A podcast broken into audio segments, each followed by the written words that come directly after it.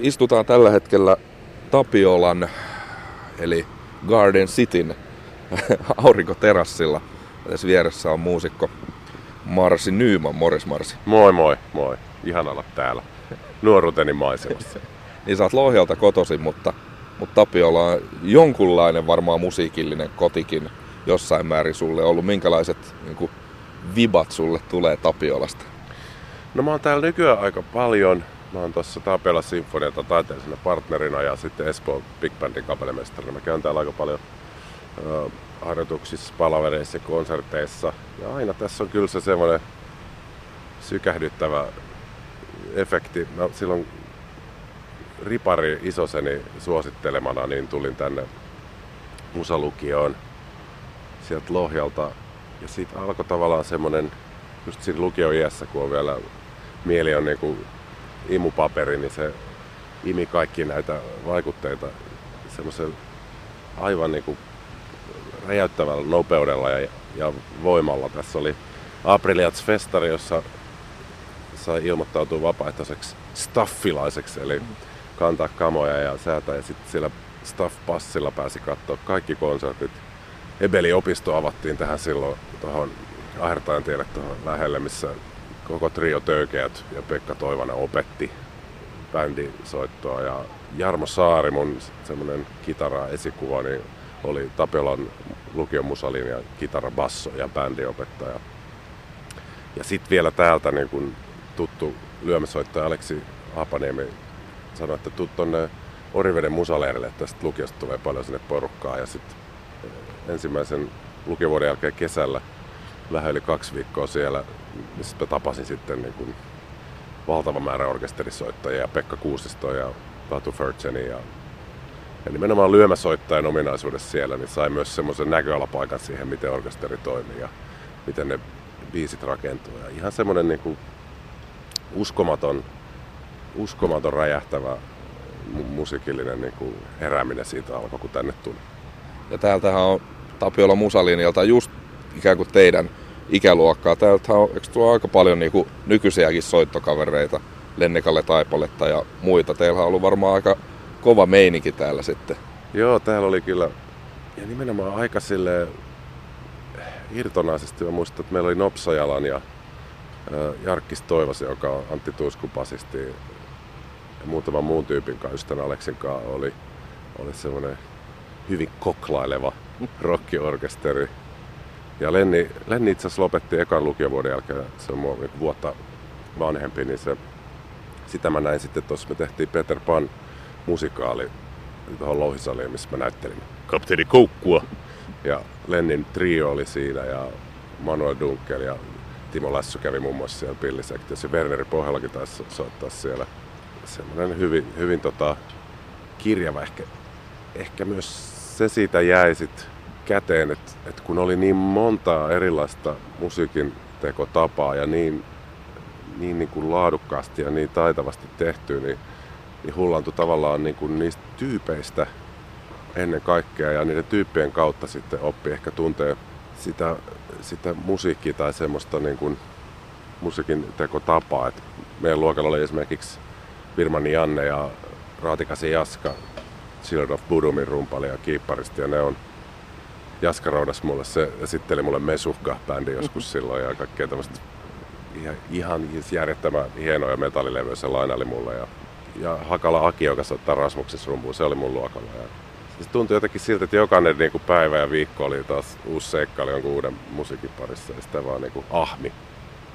Teitä on ollut aika niin kuin poikkeuksellisen paljon nykyisen musakentän ihmisiä samaan aikaan niin kuin pyörinyt tässä mm. samoilla huudeilla. Ja mä muistan, että mä, mä oon niin kuin teitä vi, viitisen, kuutisen vuotta nuorempi, niin muistan vaan, että sit kun TV-ssä aloitte näkyä just Joonas Hytönen showssa ja mm. tämmöisissä, että te olitte kuitenkin aika nuoria kavereita, että, että niin kuin aika nuorena pääsitte niin kuin tekemään aika isoja juttuja. Joo, se pitää paikkansa.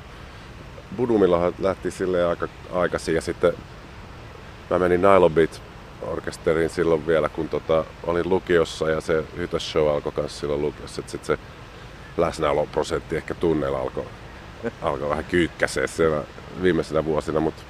Miltä se tuntuu näin niin kuin jälkikäteen? Onko, onko se ollut semmoinen semmonen, tota, sä oot varmaan jo nuorena jotenkin nähnyt, että sä lähet musiikin polulle, mutta menikö se sitten, sit kun te aloitte pääsee näihin bändeihin ja, ja TV-ohjelmiin muusikoiksi ja muuta, niin oliko se semmoinen yllätys kuitenkin, että miten me nyt yhtäkkiä me kaikki niin kuin kaverit ollaan täällä, vai tota, menittekö te vaan niin kuin virran mukana ikään kuin?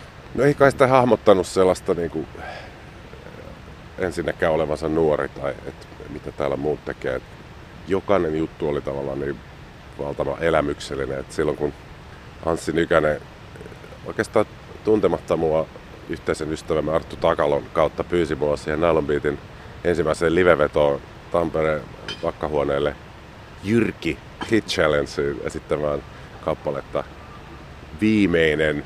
Niin mä muistan, kun mä soitin kaikille frendeille sieltä Tampereelta, että meillä on täällä hotellihuoneet, että ei tarvitse nukkua autossa, tämä on ihan mieletöntä luksusta. Ja jokainen niin kuin, uusi ja sitten kaikki kiertoelämän niin kuin, ihanuudet, niin kaikki oli vaan niin, niin elämyksellistä, että sit, sitä oli vaan hulluna siihen yhtään niin kuin hahmottamatta, että miten se liittyy ikään tai mihinkään työtilanteeseen. Kaikki oli, kaikki oli vaan sellaista vähän satumaisia. E, totta kai niin oli teini-ikäinen ja oli, oli hyvin epävarma ja, ja oli monellakin eri tapaa niin kuin koki alisuorittavansa koko ajan. Oli hirveästi intohimoja niin kuin erilaisista säveltämisestä ja omista bändeistä, mutta mut silti se oli niin, se oli niin massiivista se höykytys, että se tuntui vaan sitten voittopuolisesti ihan upealta. No monilta muusikoilta ja artisteilta, kun kysytään, että, että oot sä niinku samalla matkalla kuin kun silloin tota, tai miten se muotoilisi, että monet sanoo, että, että nimenomaan se virta on vienyt ja nyt ollaan niinku tässä. Niin onko sulla käynyt sama vai, vai onko sulla sitten jossain vaiheessa tässä vuosien varrella tullut joku semmoinen välitilin päätös hetki ja sä oot kattonut menneeseen, että okei, tota mä tein tollo ja nyt mä jatkan tästä johonkin uuteen vai onko sulla tullut tollasta ikään kuin pysähtymisen hetkeä missään vaiheessa?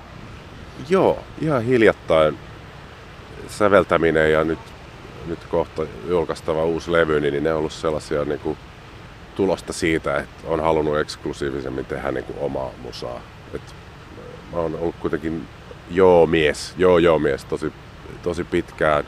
Yksi mun kaveri Maailmanpankilla töissä ollut todella menestynyt Oxfordin ja Harvardin käynyt semmoinen Mario-niminen tyyppi.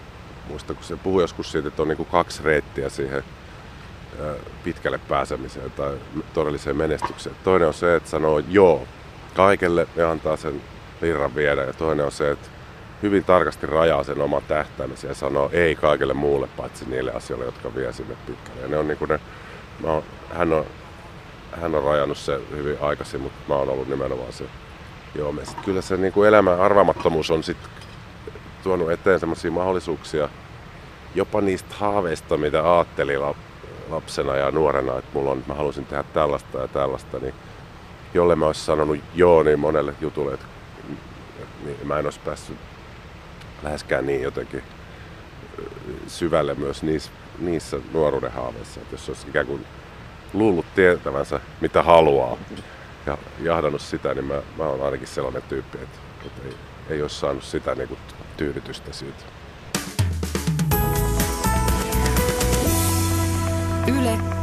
Radio Suomi. Siinä kuultiin Marsi Nymanin äh, vuodelta 2006 oleva biisi Outo tyttö ja se oli tuolta sun ensimmäiseltä soololevyltä ja se on ilmestynyt siis vuonna 2006 ja nyt heti perään 2018 tulee tota noin, niin, uusi soololevy. Miksi näin pitkä tauko?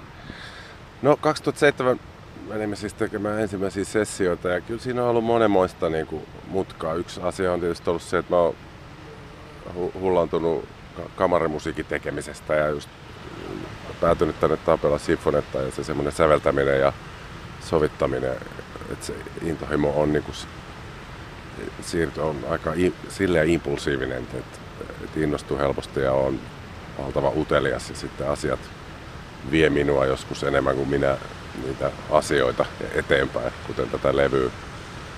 Ja oli, oli hetkiä, jolloin oli sitä mieltä, että, että se ei tule ikinä valmiiksi, mutta sitten rakas ystäväni Jyrki Spiidi Saarinen, joka äänittää ja miksannut tätä levyä, niin soitti mulle viime vuonna, että nyt tehdään loppuun.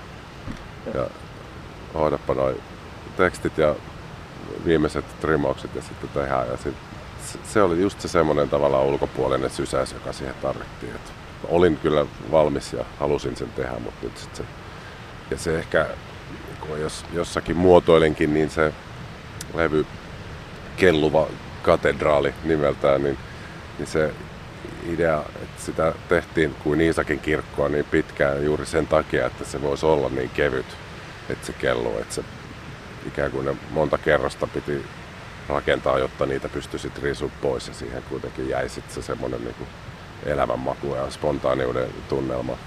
Hyvin monesta syystä se johtuu, mutta, mutta nyt, nyt, nyt se on valmis. Ja se sun eka soololevy silloin, se Marsi 2006, sehän sai valtavan hyvän vastaanoton ja sai teostopalkinnonkin silloin. Ja onko nyt niinku kovat suorituspaineet tai jännittääkö sua ylipäätänsä nytten jotenkin enemmän tämä oman levyn tai sun nimellä, niin tämän, tämän julkaisu ja sen vastaanotto verrattuna sitten näihin sun muihin projekteihin, vaikka Tapiola Sinfoniata tai Espoo Big Bandin kanssa? No kaikki jännittää e- eri tavoin. Siinä on aina se tavallaan se, että jos jotain itsestään avaa ja uskaltaa, rohkenee näyttää, niin siinä altistuu myös niin kuin ne kaikkein hauraimmat omat kerrokset kaikenlaiselle kritiikille ja murskakritiikille ja kaikille semmoiselle, niin kuin, että siinä on niin paljon tavallaan omaa persoonaa pelissä ja se on se, se on se, miksi se on palkitsevaa ja se on se, miksi se on pelottavaa. Et toki toi, että sai sen valmiiksi, on jo niin valtava riemuvoitto itselleen, että kaikki, kaikki muu on niin kuin plussa ja itse asiassa hyvin mielenkiinnolla odotan, niin kuin, miten se jengissä resonoi sitten se lopputulos. Niin ja sitten siis kiertueelle nyt syksyllä joo, levyn me, tiimoilta. Joo, me tehdään tehdään keikkoja syksyllä ja varmaan keväälläkin. Et, et, tää on, meidän trio on Assi ja Harrin kanssa.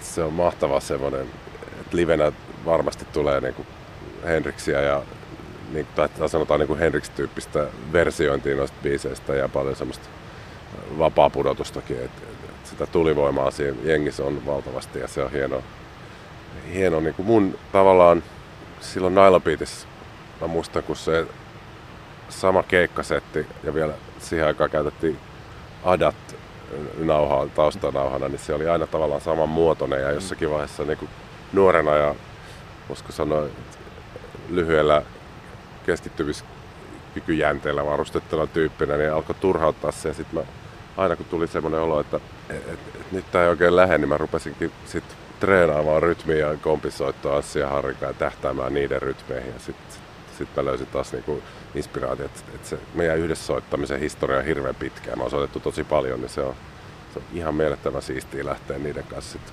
niiden rakkaiden ystävien kanssa keikoille.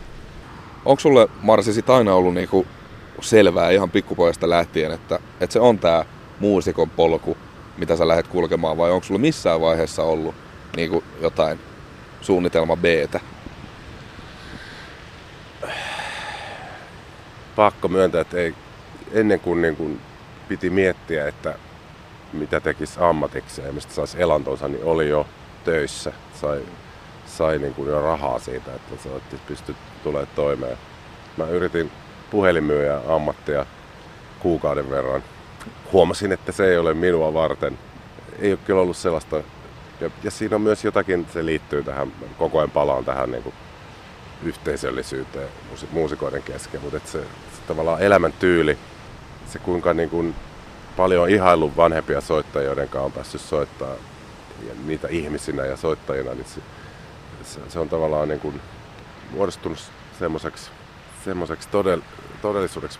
Jotenkin tuntuu siltä, että ne ensimmäiset isot keikat muistaa jostain niin kuin 8, 19, 20-vuotiaana ja sitten tavallaan sen jälkeen kaikki on vaan semmoista suurta mössöä, mistä ei pysty, ennen kuin rupeaa oikein muistelemaan, niin on hirveän vaikea muistaa mitään detaileja. Se on, se on, niin kuin, se on semmoinen elämäntyyli, johon, johon sisältyy niin kuin paljon vaihtuvia työryhmiä ja yhteisöjä ja vai, kaupungit vaihtuu ja, ja saa reissata ja sitten kotiin tulokin tuntuu aina kivalta sen takia, että, että on ollut jossain muualla. Et en ole kyllä en ole vakavasti miettinyt ikinä mitään muuta.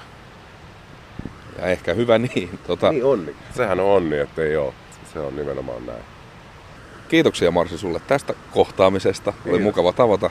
Ja tota, soitetaan tähän loppuun tuolta uudelta Kelluva katedraali-levyltä yksi biisi. Anna pienet tota, saatesanat ja sano mikä on biisin nimi.